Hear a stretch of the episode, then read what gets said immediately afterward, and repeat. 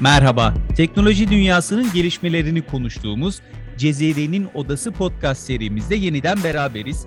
Dünya genelinde yapay zeka ve diğer bilişim alanlarında en çok çaba harcanan alanların başında tabii ki algoritmalar geliyor. Bugün algoritmaları oluşturan veriyi, veri setlerini ve bunların işlenerek oluşturduğu tabiri caizse basma kalıpları tartışacağız. Anadolu Ajansı teknoloji muhabiri arkadaşlarımız Kadir Günyol ve Tolga Yanık bizlerle birlikte yine. Arkadaşlar hoş geldiniz. Hoş bulduk. Hoş bulduk. Şimdi algoritma deyince aslında matematiksel bir çağrışım yapıyor zihnimiz. Fakat algoritmalar aslında yazılım dünyasının da önemli bir yerini tutuyor. Ee, özellikle verilerin kullanımı noktasında kendi kendine karar verme yetisine sahip olması beklenen uygulamalar için algoritma aslında vücudun iskeleti gibi. Şimdi önce Kadir'e sormak istiyorum. Bu konuda algoritmaların nasıl bir yapısı var ve özellikle tartışma konumuz, bugün tartışacağımız konunun başlığı olarak da sorduğumuz soruyu sana sorayım. Algoritmalar ırkçı mıdır Kadir? Evet Sefa aslında bu soruya algoritmaların yani makine öğrenmesinin nasıl çalıştığını anlatarak başlamak isterim ki algoritma ırkçı olabilir mi olamaz mı ona gelelim.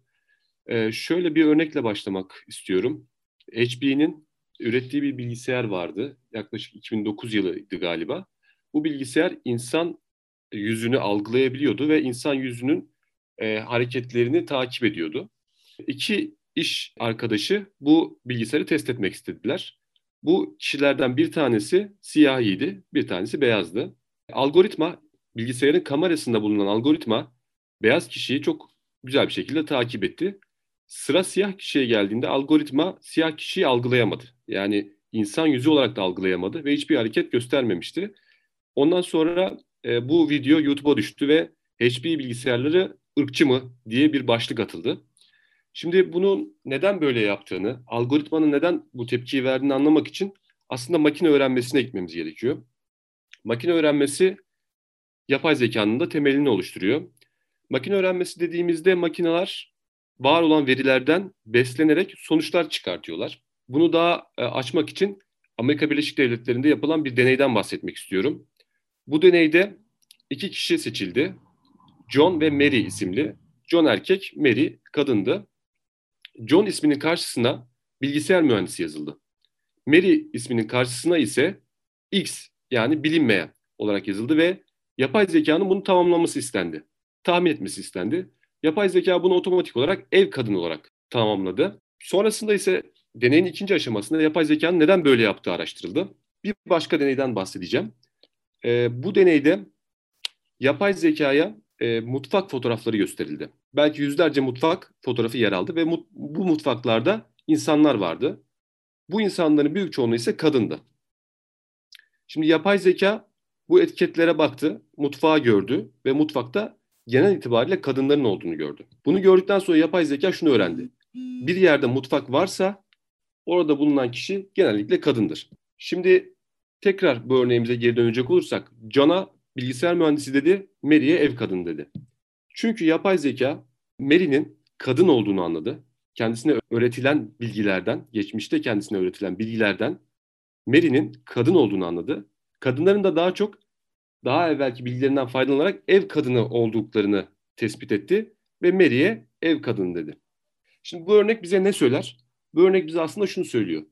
Makineler kendi hallerinde birer ırkçı olamazlar. Makineler kendilerine öğretilen bilgilerden faydalanarak o bilgiler ışığında yeni sonuçlar çıkartırlar. Örneğin Google Translate üzerinde de bir örnek yap- yapılmıştı. Bu örneği ben de 2018 yılında yüksek lisansımı yaparken ben de test etmiştim. Biliyorsunuz Türkçe'de he ve she diye bir ayrım yok. Yani Türkçe'de o dediğimizde bir tane o var zamir olarak. Ama İngilizce'de he var, she var ve it var. Şimdi Türkçe olarak Google'a o bir doktor yazdığınızda Google bunu otomatik olarak he is a doctor. Yani erkek olan o bir doktor diye çeviriyor. O bir temizlikçi yazdığınızda bunu da she is a cleaner. Yani o kadın olan she bir e, temizlikçidir olarak çeviriyor. Şimdi bunu düzelttiler sonradan. Ancak bu da yine Google'ın kendisine daha önce öğretilen ve daha çok karşılaştığı durumlardan bir sonuç çıkarması olarak karşımıza çıkıyor. Bunu şu şekilde özetleyebilirim. Yapay zeka sistemleri her ne sistem olursa olsun kendisine daha önce öğretilen verilerden beslenerek bir şeyler öğreniyor ve bu öğrendikleriyle yeni durumlara da bazı yorumlar getiriyor, bazı çıkarımlar yapıyor. Dolayısıyla yapay zekanın ırkçılığı tartışmalarında aslında burada insanlığın bugüne kadar sahip olduğu ve internete yüklediği verilerin ırkçı olup olmadığı daha çok önemlidir. Evet aslında ben de bu konuyu biraz da şimdi Tolga'ya sormak istiyorum. Tolga burada biz algoritmaları mı suçlamalıyız yoksa bunları kodlayanları mı? Yoksa aslında Kadir'in de ifade ettiği gibi bu içeriği oluşturan tüm içerik üreticileri olarak kendimizi mi yani insanlık olarak biz bundan sorumlu muyuz? Aslında burada tabii ki Kadir'in bahsettiği algoritmaların e, makine öğrenmesi modeliyle çeşitli veriler üzerinden yaptığı çeşitli ürettiği ön yargılar ve ırkçılıklar ortaya çıkabiliyor. Ama senin de söylemiş olduğun gibi Sefa, burada suç aslında algoritmalarda değil. Makine öğrenmesi tarafı bir yana e, çeşitli yapay zeka sistemleri oluştururken o sistemi oluşturan kişilerin ön yargıları da bu sisteme bir şekilde yansıyor. Buna nasıl bir örnek verebiliriz? Örneğin yapay zeka görüntü sistemleri üzerinden bazı ülkelerde suçluları, potansiyel suçluları tespit etmek amacıyla da kullanılıyor. Ee, bir yazılımcıya siz e, var olan görüntüdeki potansiyel suçluları tespit et dediğinizde o yazılımcının sisteme bazı algoritmik özellikler girmesi gerekiyor. Nasıl özellikler girebilir? Örneğin Amerika'da belli bölgelerde e, potansiyel suçlu tespiti için şunları sisteme tanımlayabilir. Şapkalı biri olsun, koşan biri olsun, siyahi biri olsun. Eğer şapkalı koşan siyahi biri gördüğünde kamera bunu potansiyel suçlu olarak e, sisteme yansıtabilir. E, bu örnekte de gördüğümüz gibi ki e, bunun böyle yapıldığını biliyoruz. Bununla ilgili birçok örnek var dünyanın çeşitli bölgelerinde. Meksika'da, Amerika'da, Latin Amerika'da suçlu oranının fazla olduğu ülkelerde özellikle yapay zeka destekli kamera sistemlerinin kullanıldığını biliyoruz. Burada aslında insanların kafasındaki ön yargının sisteme yansıtıldığını görüyoruz. Ama Kadir'in verdiği örneklerde makine öğrenmesiyle yapay zeka sistemleri bu hali hazırda üretilen verilerden ortaya çıkan bir ırkçılık durumu oluyor. Peki Kadir şunu sormak istiyorum. Özellikle bununla alakalı şöyle bir deney yapılmıştı. Microsoft tarafından Twitter'da bir hesap açıldı. Yanlış hatırlamıyorsam ismi Tay'di. E, Twitter'da insanlarla konuşması için bir yapay zeka algoritması düzenlenmişti ve çok kısa bir süre içerisinde bu adeta bir fiyaskoyla sonuçlanmıştı. Kadir onu bize biraz hatırlatabilir misin? Nasıl bir olay yaşanmıştı orada? Evet, Microsoft e, bir yapay zeka sistemi tasarladı Twitter'da. Amaç Twitter'da insanlarla muhabbet etmesiydi. İlk girişi gayet güzeldi. Merhaba diyerek girdi Twitter'a ve güzel tweetler attı. İnsanlarla etkileşime geçmeye başladı. Çok kısa süre içerisinde yani 1-2 saat içerisinde e, bu T isimli yapay zekanın insanlara hakaret etmeye başladığı görüldü. Örneğin Yahudilere, örneğin Müslümanlara, örneğin siyahilere ve kadınlara e, hakaret ve küfre varan bazı ifadeler kullanmaya başladı. Tabii bu hemen o gün içerisinde bu hesap kapatıldı. Bu da çok, çok büyük bir şok etkisi yarattı aslında. Yani nasıl olur da bir yapay zeka çok kısa bir süre içerisinde e, bu noktaya gelebilir ve neden bunu yapar diye. Tabii burada e, Microsoft bu yapay zekayı tasarlarken bu yapay zekanın Twitter'da insanların konuşmalarına bakarak bir nevi onlardan bir örnek örneklem oluşturarak konuşması isteniyordu. Bu aslında Twitter'ın ne kadar ırkçı bir yer olduğunu da gösterdi. Yani bu yapay zeka oradaki insanları taradı, oradaki insanların yazışmalarına baktı ve kendisi de o insanlar gibi konuşmaya başladı. Çünkü o dönem hatırlarsak 2016 dönemiydi. 2016'da Donald Trump'ın başkanlığa seçildiği bir dönem oldu Amerika'da ve o dönemde Amerika dahil olmak üzere bütün dünyada bir ırkçılığın yükselişi vardı. Özellikle Meksikalı mültecilere karşı, Amerika'da yaşayan Müslümanlara karşı biliyorsunuz Müslümanların Amerika'ya girişi yasaklanmıştı bir dönem. Tabii bunlarla ilgili insanlar çok fazla tweet attılar. Özellikle Trump yanlarının çok fazla tweet'i vardı. Bu yapay zekada bu tweetlere bakarak bu tweetlere benzer tweetler atmaya başlamıştı. Microsoft da bunun üzerine o e, hesabı kapattı ve bir daha da açmadı. Tabii buradan ben Tolga'nın bahsettiği örnek üzerinden bir yere varmak istiyorum. O da şu. Şimdi yapay zeka hayatımızın her alanında kullanılmaya başlanıyor. İşte sağlıkta, eğitimde, e, hukuk alanında da kullanılmaya başlanıyor. Şimdi biliyorsunuz hakimlik mesleğinin bile yapay zekaya devredileceği konuşuluyor. Şimdi bu devredilme süreci nasıl olacak? Buna yapay zeka hazır mı? Veriler buna hazır mı aslında? Çünkü az önce Tolga'nın bahsettiği gibi bir hakim düşünelim. Yapay zeka bir hakim düşünelim. Bu hakim de birçok bilgiyi var olan verilerden alacak ve kararlarını da buna göre verecek. Birçok insan aslında şunu düşünüyor. Eğer hakim yapay zeka olursa tarafsız olur. Çünkü hisleri yok vesaire. Ya da bizi işe alacak kişi yapay zeka olursa tarafsız olur. Çünkü Amerika'da bu deneniyor. Yani işe alımlarda yapay zekanın konumlandırılması hedefleniyor. Çünkü yapay zeka insanların siyahiline, beyazlığına, dinine, ırkına bakmaz, e, liyakata göre işe alır deniyor. Ve birçok işçi de kendisini yapay zekanın yönetmesinden memnun olduğunu söylüyor. Çünkü yapay zekanın ırkçılık vesaire yapmayacağını düşünüyor. Ancak benim görüşüm tam tersi yönde. Çünkü yapay zeka da var olan verilerden beslenebileceği için hakim suçluya karar verirken bir siyahiyi potansiyel olarak daha fazla suçlu görebilir. Geçmiş örneklere bakabilir. O örneklerde siyahilerle ilgili çok fazla örneğe, e, örnekle karşılaşabilir. Önyargılarla karşılaşabilir ve kendisi de karar verirken çok e, tarafsız olmayabilir. Ya da işe birini alırken yine aynı şekilde geçmiş örneklere bakar ve işe alımlarda karar verirken beyazları özellikle Amerika örneğinden bahsedecek olursak beyazları ve orijinal Amerikalıları daha fazla seçebilir. Dolayısıyla burada aslında birçok etik soru bulunuyor. Bu çözülmeden yapay zekanın bu kadar karar verici pozisyonda konumlanması bana biraz tehlikeli geliyor açıkçası. Aslında bu konuyla alakalı çok fazla örnek var. Yine Facebook'un 2020'de yaşadığı bir skandal vardı. Daily Mail gazetesini hatırlıyorsanız e, bir videosu vardı. Orada siyahi vatandaşlarla polisler ABD'de gerçekleşiyordu. Bir tartışma yaşanıyor ve orada siyahi vatandaşları primat olarak algılıyor ve primatlarla ilgili videoları görmeye devam edin diye bir içerik bilgilendirmesi yapıyor. Bu çok ciddi bir hani tepkiye yol açmıştı. Yine Google ve Twitter'da da benzer olaylar yaşanmıştı. Google fotoğraflarda siyahi insan görsellerini e, yani çok çok çok özür dileyerek söylüyorum. Yani hani goril olarak etiketlenmişti ve yine tepkilerin ardından şirket özür dilemişti ama özellikle görsel datalar üzerinden biz çok şey yapıyoruz şu anda bu meseleyi tartışıyoruz ama burada oluşan bir veri var ve veri setleri var. Şimdi burada hepimizin de aslında ifade ettiği gibi oluşan verilerden ve veri setlerinden kaynaklandığını görebiliyoruz.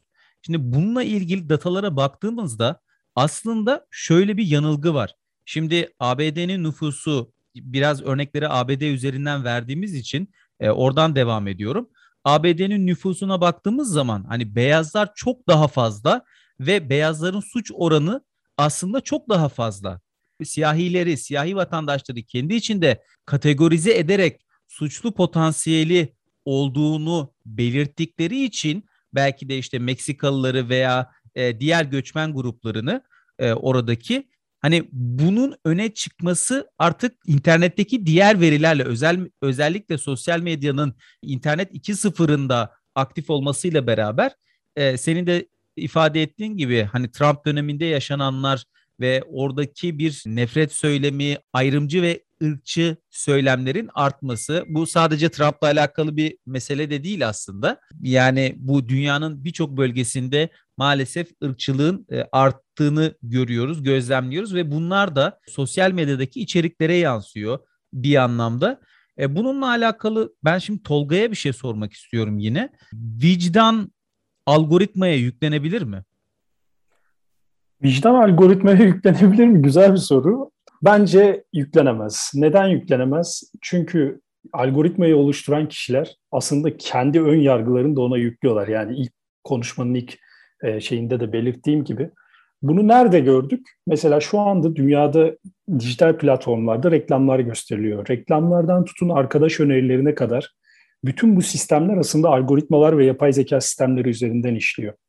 Örneğin Facebook'ta ve Twitter'da nefret suçu işleyenler yapay zeka sistemleriyle engellenmeye başlandı.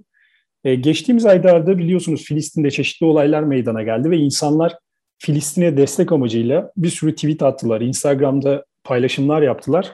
Ve şu ortaya çıktı. Filistin'le ilgili yapılan paylaşımlar içeriğinde e, sakıncalı şeyler olmasa bile engellendi. Onları paylaşan kişilerin bazı hesaplar engellendi. Ee, daha sonra bu platformlar açıklama yaptı ve nefret suçunu önleme adına oluşturdukları yapay zeka sistemlerinin hatalı bir şekilde bunları yaptığını söylediler. Aslında bu ortaya şunu koydu. Yani Filistin'le ilgili bir şey terörle alakalı veya farklı bir sakıncalı bir şeyle alakalı bir içeriği içermese bile onlar açısından bir nefret suçuydu. Bu aslında algoritmaların yanlı oluşunu ortaya koydu. Yani algoritmalar sadece makine öğrenmesi tarafıyla değil, e, bazı amaçlar için de kullanılabiliyor. Bunu kendi hayatımdan bir örnek vermek isterim. E, İngiltere'de master yaptığımız dönemde akademik hazırlık kursunda sınıfın çoğunluğunu Asyalılar, özellikle Çinliler oluşturuyordu. E, Çinliler e, WeChat bildiğiniz gibi onlardaki WhatsApp bu programı kullanmak istediler. E, öğretim görevlisini de ikna ettiler. Sınıf içi iletişimimizi bu program aracılığıyla sağlamaya başladık. Ertesi gün öğretim görevlisi, İngiliz öğretim görevlisi sınıfa geldiğinde şaşkınlıkla şey söyledi. Dün gece bir şey paylaştım WeChat'ten. Neden hiçbiriniz tepki vermediniz dedi. Bütün sınıf şaşırdı. Ben de şaşırdım. Acaba bir şeyi mi kaçırdık? Ondan sonra dedik ne paylaştınız? Dedi ki Çin'de e, vefat eden bir entelektüel, bir yazarın haberini paylaştım ve bunun hakkında özellikle Çinli öğrencilerin fikirlerini sordum deyince bütün Çinli öğrenciler hep birden kalk, e, hep birlikte kalka atmaya başladılar. Dediler ki o haberini paylaştığınız kişi e, Çin hükümeti açısından sakıncalı bir kişi.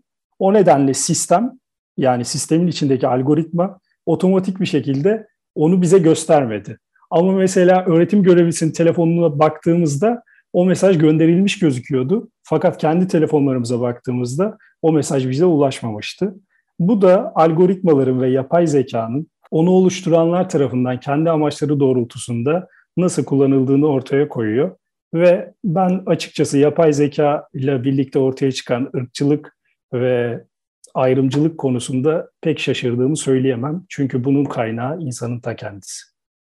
Gerçekten çok güzel ifade ettin ve çok güzel bir örnek verdin. Yani bu konuda e, biz tamam verileri de konuşuyoruz ama senin de söylediğin gibi platformların da bu konularda çok ciddi e, ayrımcılık yaptığını, bazı konularda hatta e, özellikle Filistin örneğine baktığımız zaman orada işte antisemitizm yani Yahudilere karşı gösterilen ırkçılığın karşısına başka bir ırkçılık koyarak oradaki Filistinli vatandaşları, Filistinlilerin yaşadıklarını belki de ekarte ederek, onları göstermeyerek, hassas içerik olarak etiketleyerek e, bir nevi orada bir anti propaganda yapmış oluyor.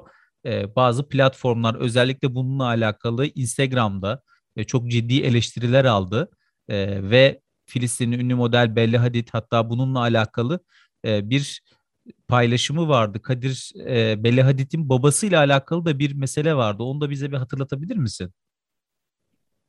E, Belladit yanılmıyorsam babasının pasaportunu e, gösteren bir fotoğraf paylaşmıştı. Pasaportun bir köşesinde babasının e, Filistinli olduğunu gösteren Palestine yazıyordu. E, Palestine yazısını görür görmez tabii Instagram bunu filtrelemişti, e, göstermemişti kimseye. Daha daha sonrasında ise Instagram bunun için özür dilemişti. E, bu da yine sizin söylediklerinizi destekler bir örnek aslında. Evet aslında bunların hepsini konuştuğumuz zaman, hepsini bir araya getirdiğimiz zaman herkesin algoritmalar tarafından ırkçılığa uğrayabileceğini gösteriyor. Ee, başka katmak istediğiniz şeyler var mı arkadaşlar? Ben aslında son olarak şunu söylemek isterim. Yani bir özet olarak. Algoritmanı, algoritmanın kendisine değil, algoritmayı kimin programladığı ve hangi verilerle programladığı aslında bizim için en önemli kısım o. Dolayısıyla buradan yola çıkarak bu teknolojide de ülkelerin kendi teknolojilerini üretmesi Amerika'da üretilen bir algoritma ile Afrika'da üretilen bir algoritma birbirinden çok farklı olacaktır. Nasıl programlandığı, hangi verilerden beslendiği çok önemli olacaktır. Dolayısıyla bu teknoloji şu anda çok büyük bir oranda Amerika Birleşik Devletleri ve Çin ekseninde gelişiyor. Avrupalılar bile çok geride kaldılar. Bu iki ülkede gelişen bu algoritmalar bu iki ülke merkezli gelişiyor. Bu iki ülkenin merkez, e, bu iki ülkede yaşayan insanların değerleri merkeziyle gelişiyor. Tolga'nın verdiği örnek çok güzeldi. Özellikle Çin örneği. O ülke merkezli geliştirilmiş bir algoritmadan bahsediyoruz. Ona göre filtrelemesini yapıyor, ona göre gösteriyor veya göstermiyor. Dolayısıyla bu teknolojide de ülkelerin kendi milli teknolojilerini üretmesi bence çok önemli. Ben de Kadir'e katılıyorum. Ee, ülkemizin de bu bağlamda oluşturduğu ulusal yapay zeka strateji hepimizin bildiği gibi yayınlandı. Bunu çok değerli buluyorum. Küresel şirketler de aslında bu algoritmaların yaptığı ırkçılığın farkında. IBM'in bir programında yapay zeka sistemlerinin ne kadar ırkçı olduğu tespit ediliyor ve veri setleriyle alakalı ayrımcılığın azaltılmasına yönelik çeşitli uygulamalar sunuluyor. Ben de her ülkenin kendi uygulamalarını geliştirmesini ve bu bağlamda kendi değerleri üzerinde duran algoritmalara yer vermesini e, daha yerinde buluyorum. Söyleyeceklerim bu kadar. Aslında şöyle diyebiliriz. Yani her ülke kendi içeriklerini oluşturuyor. Algoritmaların yapacağı ırkçılığa karşı e, bazı tutumlar sergileyebilir, onlara önlemler alabilir ama burada aslında uluslararası olarak yapacağımız şey uluslararası bir birliğin aslında buradaki e, herkese karşı pozitif ayrımcılığı durdurarak gerçek olanı, doğru olanı veya hani rastgele sistemi çalıştırması lazım. E, bununla alakalı da muhtemelen bütün ülkelerin aslında ortak çalışması lazım veya yazılımcılığa başlanırken yazılımcılığın etik kodları olarak önce insanların zihinlerine bunu kodlaması lazım. Önce zihinleri kodlamalıyız ki belki daha sonra makineleri doğru bir şekilde kodlayabilelim. Evet, e, bugün de programımızın sonuna geldik. Anadolu Ajansı teknoloji muhabiri arkadaşlarımız Kadir Günyol ve Tolga Yanık'a çok teşekkür ediyorum. Her ikisi de e, yapmış oldukları kendi çalışmalarından da örnekler getirdiler. Bizlerle paylaştılar. Dünya genelinde e, bu konuyla alakalı yaşanmış örnekleri paylaştılar. Biz de dilimizin döndüğünce bu konuyu özetlemeye çalıştık. Anadolu Ajansı podcast yayınlarını Twitter'da AA Sesli hesabında paylaştığımızı hatırlatalım. Cezeri'nin odasını takip etmeyi unutmayın. Çünkü teknolojiyle alakalı genelde biraz daha teknoloji dünyasının sosyal hayata dokunan yönlerini ele almaya çalışıyoruz. Biraz daha teknolojinin hayatımızın içinde olan kısmını anlatmaya çalışıyoruz. E, Cezeri'nin odasında sizlerle birlikte bunları konuşmaya çalışıyoruz. Bazen uzmanlarımızla bazen muhabir arkadaşlarımızla birlikte. Bizi dinlediğiniz Spotify ve Apple Podcast gibi uygulamalarda da Cezeri'nin odasına abone olmayı unutmayın. Yine Anadolu Ajansı'nın diğer programlarını da abone olmayı unutmayın lütfen diye tekrar dinleyicilerimize hatırlatıyorum. Cezeri'nin odasından bugünlük bu kadar. Hoşçakalın.